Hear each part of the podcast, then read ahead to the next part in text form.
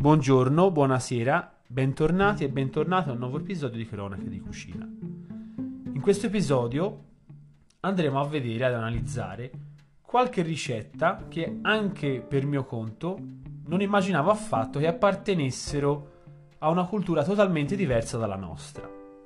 Vi spiego.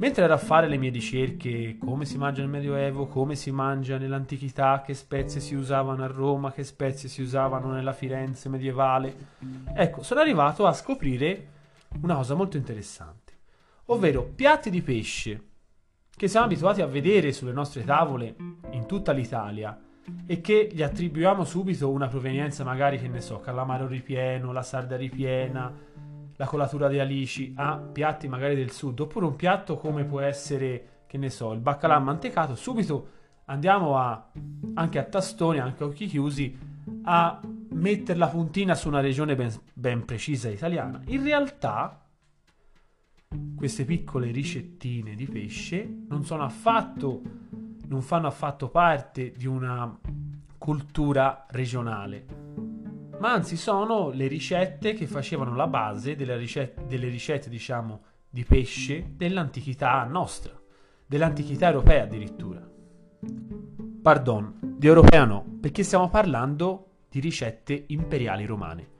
Quindi dobbiamo necessariamente spostare il nostro occhio non più verso uno sguardo europeo, ma su uno sguardo, diciamo, asiatico non asiatico come noi ci aspetteremo, non certo Cina, Oriente, ma un'Asia che fa parte di tutto lo stivale finale dell'Italia e la Grecia.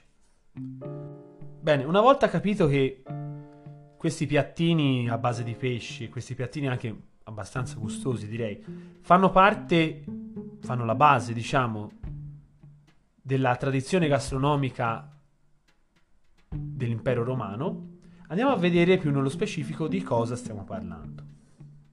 Intanto partiamo da uno sguardo generale. Il pesce, sia per la sua conservazione, sia per la sua difficoltà a trovarlo, a pescarlo, a mantenerlo, a pulirlo, quindi ci voleva una certa anche sapienza anche allora nella trasformazione da crudo a cotto, lo mangiavano ovviamente solo i patrizi. Magari sì, qualche plebeo poteva accedere a qualche acciughina o qualche scarto, però vedremo poi che anche gli scarti diventano vere e proprie ricette costosissime patrizi, ma ci arriveremo. Quindi per capirci comunque il pesce viene cucinato nelle ville dei patrizi romani. Alcune ville dei patrizi, nel tutto l'impero romano, se vi è la possibilità, ovvero se siamo vicino a dei corsi d'acqua salata, insomma vicino a delle, a delle foci oppure comunque sul delle coste, nelle fondamenta troviamo questi canali di irrigazione dove il pesce veniva messo lì poco prima di grandi feste, grandi banchetti, grandi celebrazioni per i vari dei, così che gli ospiti potessero scendere nei fondamenti della casa e direttamente con le mani prendere e aggiudicarsi il pesce che sarebbe spettato a loro. Ed è in queste case che le nostre ricette, che ci sembrano nostre, incominciano a prendere, a prendere campo sulla tavola romana. Per dire, il garum, il liquamen sono due salse a base di interiora di pesce fermentato. Di solito è pesce azzurro. Ovviamente questa non è soltanto una ricetta romana, ma i romani l'hanno rubata dai greci. In Grecia si chiamava garos. Veniva usata come condimento, quindi poche gocce per insaporire un'insalata, un piatto che andava diciamo farcito, per esempio i nostri calamari ripieni dentro la, la farcitura che poi andranno poi a riempire il calamaro c'era un'aggiunta di liquamen, c'era un'aggiunta di garum, proprio per dare quella piccantezza, quel, anche quel ricordo di pesce che magari aveva bisogno più di pane per essere insaporito. Parlavamo del garum. Il garum, come il liquamen, è una salsa per condire a base, abbiamo detto, di interiora fermentate di pesce azzurro. Di solito sono le acciughe, I tonni, perché, I tonni no, perché sono troppo, diciamo, troppo sanguigni. Acciughe, sarde, sgombri, ecco, sono questi pesciolini che servivano all'utilizzo del nostro, nostra, del nostro condimento patrizio. Perché di patrizi stiamo parlando. Come ci ricorda Plinio il Vecchio, il garum e il liquame, nonostante fossero il distillato della putrefazione, avevano raggiunto prezzi esorbitanti altissimi quanto i profumi delle patrizie romane. Quindi questo ce la dice lunga sia sui gusti e sia quanto avessero necessità anche di sfoggiare certi sapori in determinati contesti. E sempre Pino e Vecchio ci vuole ricordare che il garum più ambito dell'impero romano era questo garum spagnolo a base di sgombro. Era, diciamo, il più, il più ambito, il più, il più eccellente, il più saporito, il più piccante, quello che, diciamo, solo i crasso si potevano anche se non era dell'impero, però solo diciamo famiglie come quella di Crasso si potevano aggiudicare. Ma andiamo avanti. Il nostro gastronomo e cuoco e anche direi godereccio Apicio ci rammenta, io ho preso due ricettine che secondo me sono, sono abbastanza gustose molto carine. La nostra sarda ripiena, che penso tutti noi pensavamo che fosse una ricetta siciliana e invece no, è una ricetta romana, imperiale, che incomincia a nascere tra il primo e il secondo secolo d.C. Loro come la concepivano? Una bella sarda aperta, magari con le interiora si mettevano da parte al sole a fermentare per fare il nostro garum o il nostro liquamen a seconda della riuscita che volevamo dare. La pulivamo, e il nostro ripieno, la nostra farcitura, era a base di menta, pepe, noci e miele. Ovviamente questo tutto fatto al mortaio, riempita, chiusa con dei laccettini e messa in una sorta di cartoccio e poi cotta alla griglia. Direi molto molto ingegnosa e molto molto gustosa. La seconda ricetta, che poi è quella che andremo ad analizzare e a prendere in considerazione, ed è la prima ricetta di pesce che mi è capitata tra le mani e che pensavo fosse una ricetta comunque meridionale del sud Italia,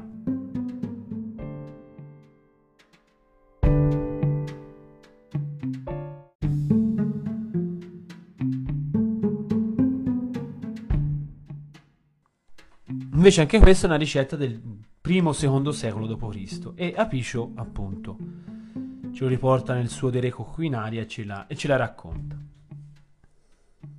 Anche questa con l'aiuto del mortaio vengono schiacciati dei semi, poi l'aggiunta il torlo d'uovo, molto importante perché denota che chi lo prepara e appunto chi ne, ne descrive il procedimento vuol dire che aggiungendo il torlo d'uovo che era un, ingrediente molto raffinato e molto costoso vuol dire che si stava indirizzando ovviamente ai patrizi. Anche perché poi dopo, elencando gli ingredienti, troviamo anche il garum, il liquamen, quindi abbiamo detto avevano prezzi di profumi, quindi... Insomma, facendo questa sorta di farcia non troppo densa, perché comunque la consistenza ricorda una salsa, perché Apicio la descrive come ius nella sua raccolta gastronomica, quindi come abbiamo visto anche in precedenza, se vi ricordate nei podcast precedenti, ius significa salsa. Quindi fa una sorta di salsa un po' più densa, una, una sorta di farcia un, un, po' più densa di una salsa, però siamo lì. E va a riempire il nostro calamaro che poi verrà o grigliato o, o bollito, insomma, o cotto anche in padella o sulla griglia, insomma. Quindi poi dopo parleremo nello specifico di questa ricetta, però volevo continuare a parlare delle nostre ricette antiche. Perché comunque anche se le prime due ricette potevano sembrare del sud Italia, per quello che noi riceviamo appunto di piatti sulle nostre tavole, questa ricetta che andiamo un attimo a vedere per curiosità sarebbe il nonno del nostro baccalà mantecato. Quindi il nonno del nostro baccalà mantecato si chiama in epoca antica, nella parte di impero d'Occidente, spumeo o meglio spumeum. Non è altro che Luccio, la baffa di Luccio, ovvero la parte del filetto, la, la parte dei due filetti sfilettati e levato la pelle e le lische, fatta bollire o comunque fatta cuocere in padella sulla griglia e poi al mortaio pestata con i bianchi dell'uovo. E veniva questa sorta appunto spumeum di spuma, veniva questa sorta di, di nuvola bianca che poi veniva mangiata quasi a quenelle, ecco. Quindi vedete come delle volte le ricette anche che si perdono nel tempo, come queste, sono e rimangono sia di sapore sia di preparazione molto molto attuali. Cosa c'è da dire su questo spumeum? Ovviamente, come il garum, non è una ricetta propriamente romana, ma è stata rubata dai greci, o meglio, dalla parte, la parte del, dell'impero romano d'Occidente l'ha rubata all'impero romano d'Oriente, ovvero possiamo dire che i greci, con greci intendo tutta la parte, tutta la popolazione che, che abitava nel, nella parte orientale, facevano questa, questa preparazione che chiamavano af- afrutum e veniva prodotto invece che con luccio veniva prodotto col tacchino o con il vitello. Quindi stesso procedimento, sempre col mortaio, ma con i bianchi d'uovo. Di questo furto enogastronomico, più gastronomico, ce ne parla questo medico greco alla corte del grande re goto Teodorico il Grande. Il medico in questione si chiama Antimo, o come dicevano loro Antimius. E nonostante fosse medico, gli piaceva comporre queste lettere, perché così si scriveva anche San Paolo, scriveva le lettere, era una sorta di... le epistole erano una sorta di come una sorta di giornaletto, se si vuole dire proprio così in mezzi termini, ecco. Teneva queste lettere che poi spediva agli amici oppure anche ai vari re che gli chiedevano, i vari re, i vari cuochi dei re chiedevano, chiedevano informazioni su come si fa un determinato piatto, ma ci va il bianco d'uovo, ma ci va il pepe, ma ci va il miele, ma ci va il garo, insomma. Così lui faceva queste lettere da inviare in tutto l'impero romano d'Occidente e d'Oriente. Ed è ganzo perché questo, questo medico, questo Antimo, ci vuole informare anche che ai franchi piace molto la pancetta.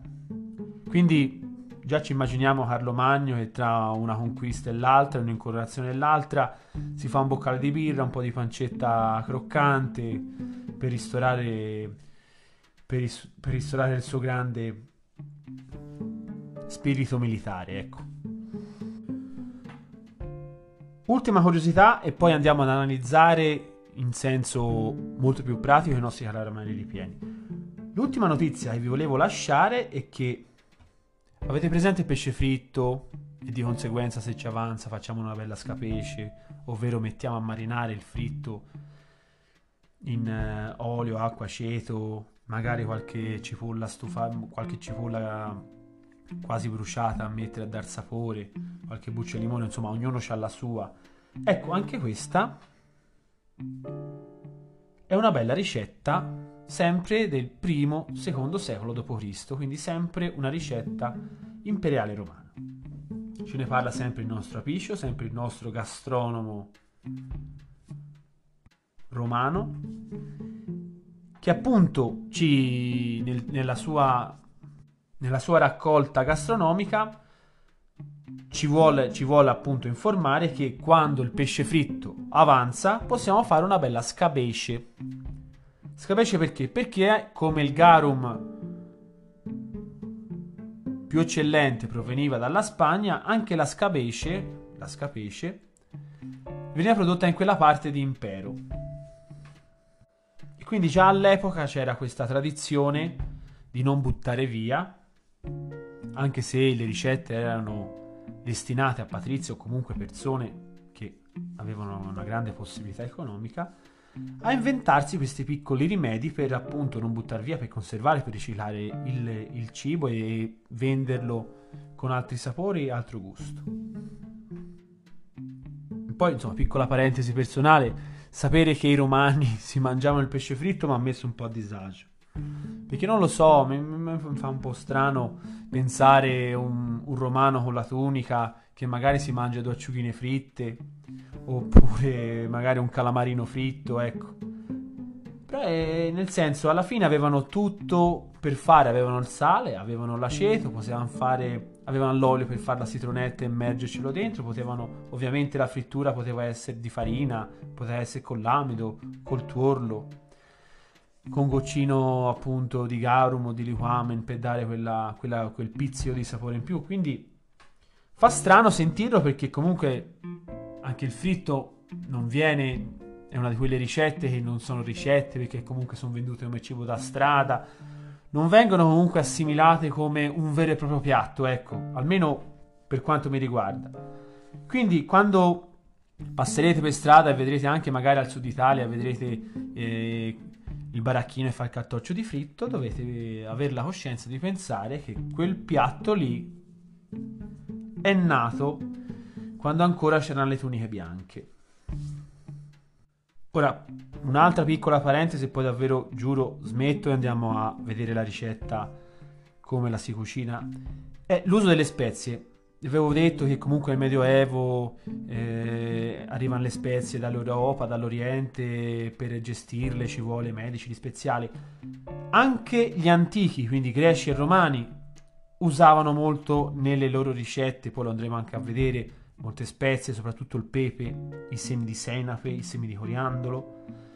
E quindi dice, allora, perché il Medioevo allora è contraddistintivo che usano le spezie e i romani no? In realtà i romani usavano tante spezie perché avevano ovviamente una connessione estrema con l'Oriente, con l'Asia, come avevo detto prima. Anche l'utilizzo, vediamo, di miele anche in altre preparazioni non menzionato utilizzano molto la frutta secca. Quindi si potrebbe pensare, ah ma questo piatto è arabo. No, gli arabi facevano parte dell'impero.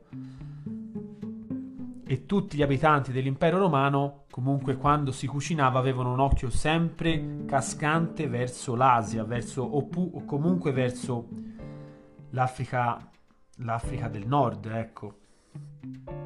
Poi con la caduta dell'impero romano, romano d'Occidente, allora i barbari hanno cominciato a gestire le terre, hanno cominciato a portare le loro tradizioni e questa cosa si è persa piano piano. L'uso delle spezie, l'uso della frutta secca, del miele. Diciamo, quando è cascato l'impero romano, fino a che non è arrivato i Goti o i Longobardi, non si è ricominciato. Si è ricominciato a usare le spezie quando? Quando i nostri antenati hanno deciso di andare nell'oltremare, ovvero andare verso Gerusalemme a fare le crociate. Allora lì si è ricominciato a attaccare, a riprendere tutte quelle, quelle spezie, quelli, que, quei prodotti, diciamo, più orientali, sono ritornate sulle tavole dei nostri antenati. Ecco, e questa è la spiegazione che volevo fare.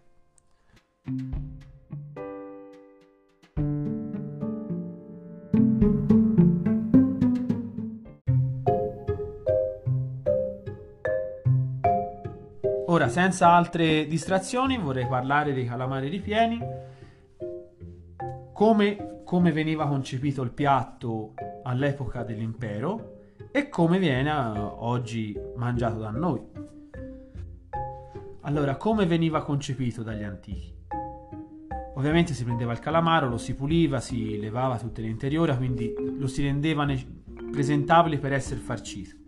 Si prendeva il mortaio, come abbiamo detto prima, si metteva granelli di pepe, levistico, coriandolo, semi di sedano, miele, aceto, liquame, garum, vino, olio. E come avevo detto prima, il torlo d'uovo che era, diciamo, l'elemento più raffinato della ricetta oltre al garum e al liquame. A ci vuole, ci vuole ricordare che se diciamo la pasta che verrà fuori fosse troppo densa di aggiungerci un po' di brodo di pesce Perché badate bene, la consistenza soda o solida di una, di una farcia, che comunque insomma di di un, non è una salsa, ma di una passatemi il termine salsa, di una salsa che poi andrà a riempire un qualcosa, si arriva con i cuochi francesi del tardo medioevo, inizio del Rinascimento fino all'Ottocento a avere consistenze abbastanza sode, perché abbiamo visto anche negli altri podcast che aveva questa cosa di ridurre al massimo le consistenze perché avevano il pensiero che riducendo, quindi facendo diventare più sodo sia un brodo sia una salsa, si aumentasse il sapore.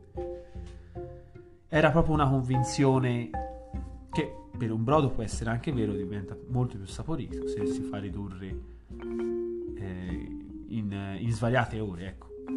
Quindi la salsa, quindi se, se, proverete a farlo con il mortaio, non, non, aspettatevi una farcia come si fa adesso con il pane ammollato, la, la patata lessa, il parmigiano, ancora il parmigiano nell'antica Roma non c'era, avevano più formaggi caprini, spalmabili, una sorta del genere.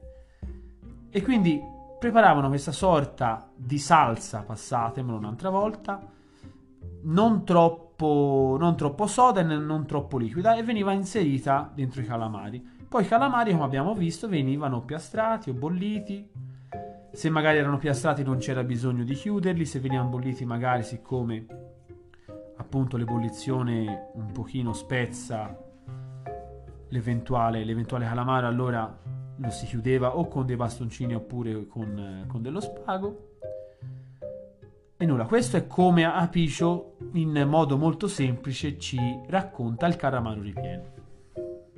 Come lo si fa adesso il calamaro? Il calamaro ripieno essenzialmente non si mette più appunto le pa- pepe, le visti, coriandolo, il miele che anche insomma il calamaro è molto dolce, anche il miele andrebbe troppo, anzi si tenta sempre come magari loro utilizzavano, ecco il garum, noi usiamo la parte della buccia delle, degli agrumi, ecco per sgrassare un attimo quel saporino dolciastro ha il calamaro. E quindi cosa facciamo? Prendiamo il nostro pane raffermo, lo bagniamo o nel latte o nell'acqua, lo sbricioliamo e poi a piacere possiamo mettere sale, pepe, noce moscata,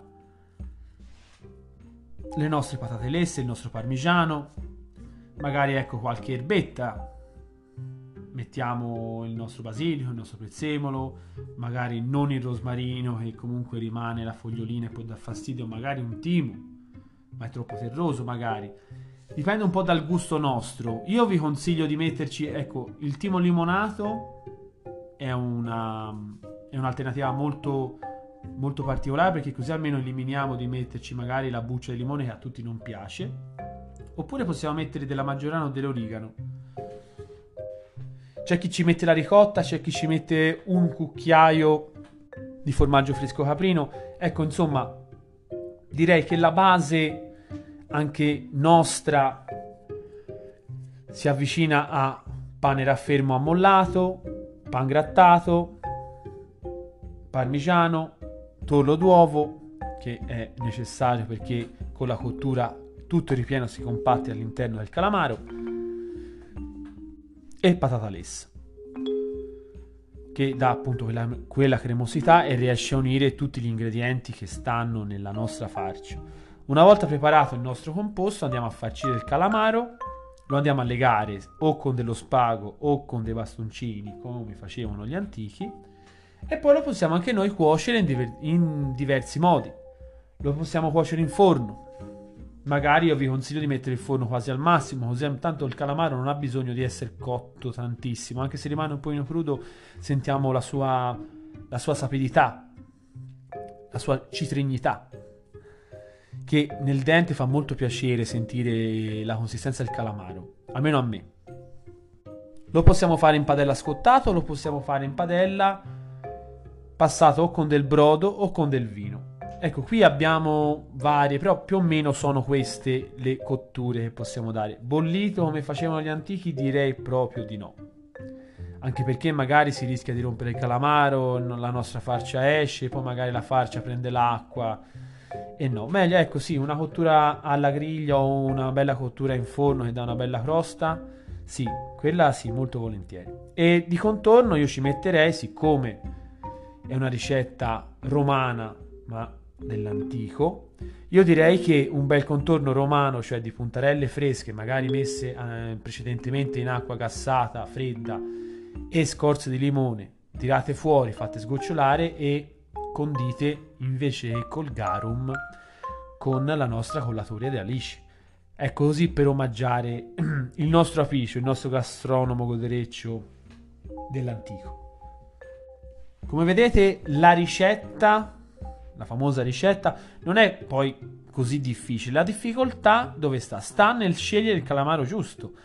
Perché non si può prendere né un calamaro troppo grosso, perché sennò poi cuocendolo troppo brevemente rimane magari un pochino più durino. Non possiamo prendere un calamaro troppo piccolo, perché se no magari il, la farcitura riesce a diciamo a tenere ehm, a sfondare o a rompere in dei punti il calamaro perché essendo piccolo è, è un pochino delicato anche troppo delicato e quindi magari poi andando anche a, a sforzarlo col calore si, si, si andrebbe a rovinare.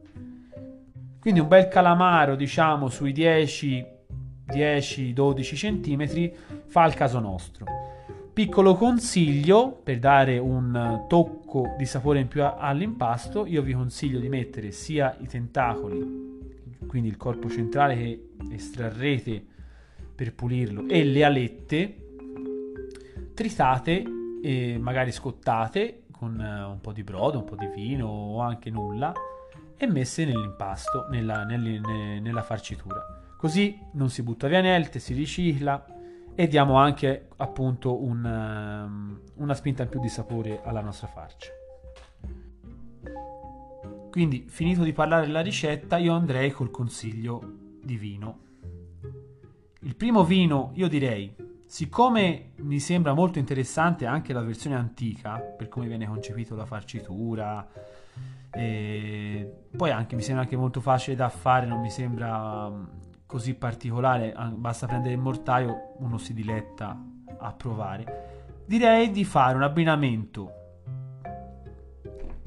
un vino da provare con la ricetta antica e un vino da provare con la ricetta che più a voi piace. Ovviamente, siccome la zona è l'impero romano, mi sono sbizzarrito sulla scelta. Ovviamente non avevo vincoli perché si parla dalla Scozia all'Iraq, quindi la zona è quella. Il primo vino che vi consiglio è uno champagne. Perché uno champagne?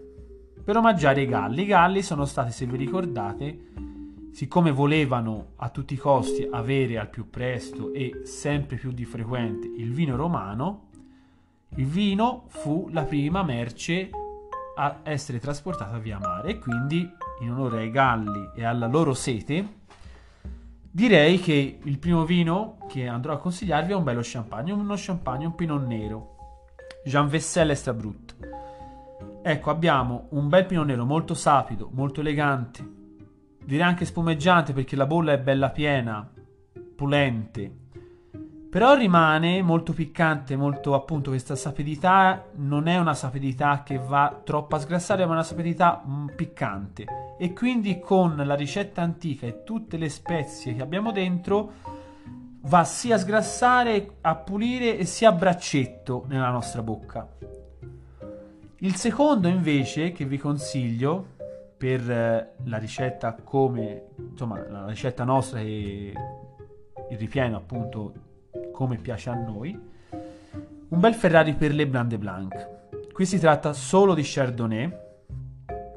Abbiamo una bollicina un pochino meno invasiva dello champagne. Abbiamo i primi bicchieri, ovviamente la bolla è molto tra virgolette esplosiva, quindi un pochino anche attaccherà. Vi farà fare la tosse, come si dice, cioè il primo bicchiere quando lo state per per buttar giù vi farà fare la prima la tosse, quindi è una, è una bollicina che inizialmente un po' spinge, poi con l'andare dei bicchieri si calma e diventa proprio molto fina.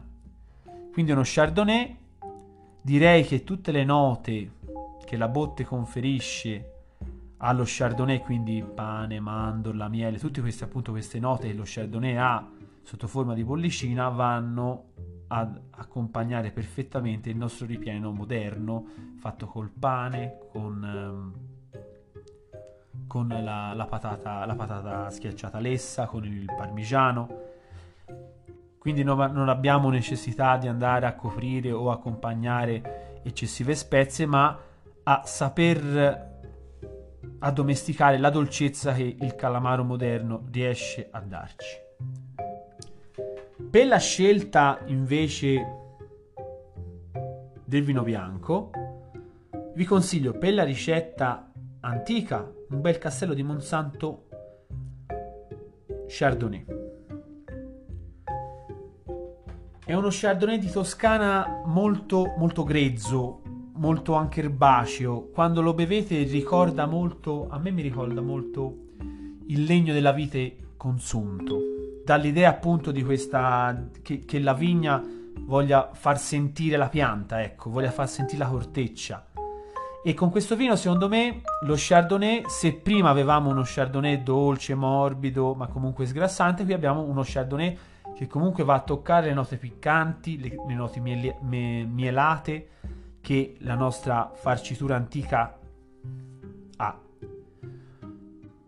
Mentre per la ricetta moderna consiglierei un verdicchio Castelli di Iesi classico Villa Bucci. È un vino che questo recentemente ha vinto anche dei premi, ma non ve lo consiglio per quello perché io lo bevevo già prima che vincesse qualche classifica.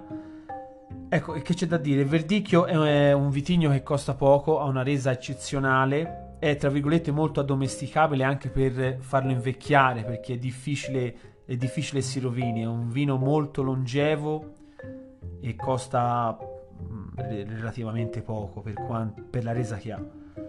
Ecco, questo è per colore molto simile allo Chardonnay di Toscana, però rimane un attimino più minerale, rimane un attimino meno piccante se magari lo Chardonnay di Toscana, il Monsanto, non, magari una bottiglia, ecco, a chi non è abituato a sapori forti come la nostra ricetta romana, allora questo secondo me è più ideale. Perché l'altro, comunque dopo due, due, tre bicchieri incomincia a farsi sentire anche a livello alcolico. Mentre questo è molto beverino, è molto minerale, ha una sua sapidità la nota fruttata che conferisce al vino comunque rimane circoscritta a una dolcezza molto evanescente. Chiaramente se lo si beve subito, se lo si fa invecchiare, allora incomincia a, a, a, a tirar fuori questo colore, questo colore giallo-arancione tira fuori la dolcezza quasi da Vinsanto, ma che non rimane in bocca, eh? non, non, non rie- è una dolcezza che non riesce comunque a impastare, diciamo, la bocca. Diciamo, è soltanto sulla punta della lingua, dà questa dolcezza, questa idea di frutto maturo, molto maturo, e poi comunque se, se ci mangiate in questo caso un calamaro ripieno, ecco, riesce comunque a, a non essere invasiva, riesce subito ad andare via. Per quanto riguarda rossi invece, perché comunque non dobbiamo scordare che i romani bevevano vino rosso, anche se non era, non era grezzo, nel senso veniva sempre, sempre allungato, sempre turcurato, l'aggiunta di miele, c'era sempre, anche all'epoca c'era sempre il ritocco della cantina. Ecco, per quanto riguarda il rosso, io vi consiglierei per la ricetta antica un Lagrange 100% riserva di Elena Valk. Spero di averlo detto bene per i trentini che mi sentono. Azienda del Trentino Alto Adige, quindi Lago di Caldaro. Questo 100% Lagrange è, come posso dire in poche, paro- in poche parole, un, un succo d'uva. È un succo d'uva o comunque un succo di frutta si sente il mirtillo, sentiamo il lampone, sentiamo la fragola, non sto scherzando, è proprio è anche, la, è anche abbastanza pastoso direi, quindi secondo me un romano se uscisse fuori dalla sua tomba piacerebbe molto, ecco. Bella immagine comunque horror, il romano esce la tomba e si fa un bicchiere della grain, ci sta. È un'immagine che mi piace, ve la, ve la voglio lasciare. Ovviamente questo Lagrange ha le sue note speziate, che, con, che, appunto vanno in corrispondenza, vanno a contrastare tutta la, la, parte fruttosa del frutto, tutta la parte fruttosa della buccia e della polpa. E quindi sentiamo sicuramente il pepe, magari un po' di coriandolo, un po' di garofano, li sentiamo tutti, eh, queste cosine. E quindi, come abbiamo detto anche prima, vanno perfettamente a sposarsi con i semi schiacciati nel mortaio della nostra farcia antica. Invece, per la ricetta moderna, vorrei consigliarvi un vino rosso, un Bolgheri, quindi comunque la connessione al mare c'è perché Bolgheri si trova a pochi passi dal mare Michele Satta, il Piastraia. Il Piastraia perché ve lo sto consigliando? Perché rimane forse l'unico, se non tra i pochi, bolgheri che ancora hanno il Sangiovese. Quindi oltre ai vitini internazionali Cabernet Sauvignon, Merlot e Syrah, hanno anche una piccola percentuale di Sangiovese e anche se è piccola vi assicuro che si sente perché sul finale, sul finale sulla lingua, sull'ultimo sorsino, sentiamo proprio l'acidità e il tannino pungente del Sangiovese. E quindi secondo me il Michele Satta, il Piastraya, sta molto bene perché è un, un bicchiere di vino, una bevuta molto morbida, che comunque conserva l'acidità finale del Sangiovese. Quindi, ecco, giochiamo molto su questi sapori mentre lo mangiamo. Sentiamo la patata, la patata della farcitura e il merlot che avvolge, sentiamo il pepe, magari va ad accompagnare la nostra parte di Syrah. Il Cabernet Sauvignon si sposerà perfettamente con la dolcezza esterna del calamaro e ovviamente il Sangiovese andrà a pulire e sgrassare la nostra bocca sul finale. Ecco, io con quest'ultimo consiglio di vino vi lascio. Spero il podcast sia stato di vostro gradimento, spero vi sia piaciuto. Se avete consigli, se avete domande, se volete sentire appunto qualcosa anche che piace a voi e che magari io non so e mi andrò a studiare volentieri, scrivetelo nel, no, nel mio canale YouTube. Così cercherò di soddisfare le vostre voglie. Con questo vi lascio, grazie e buona serata.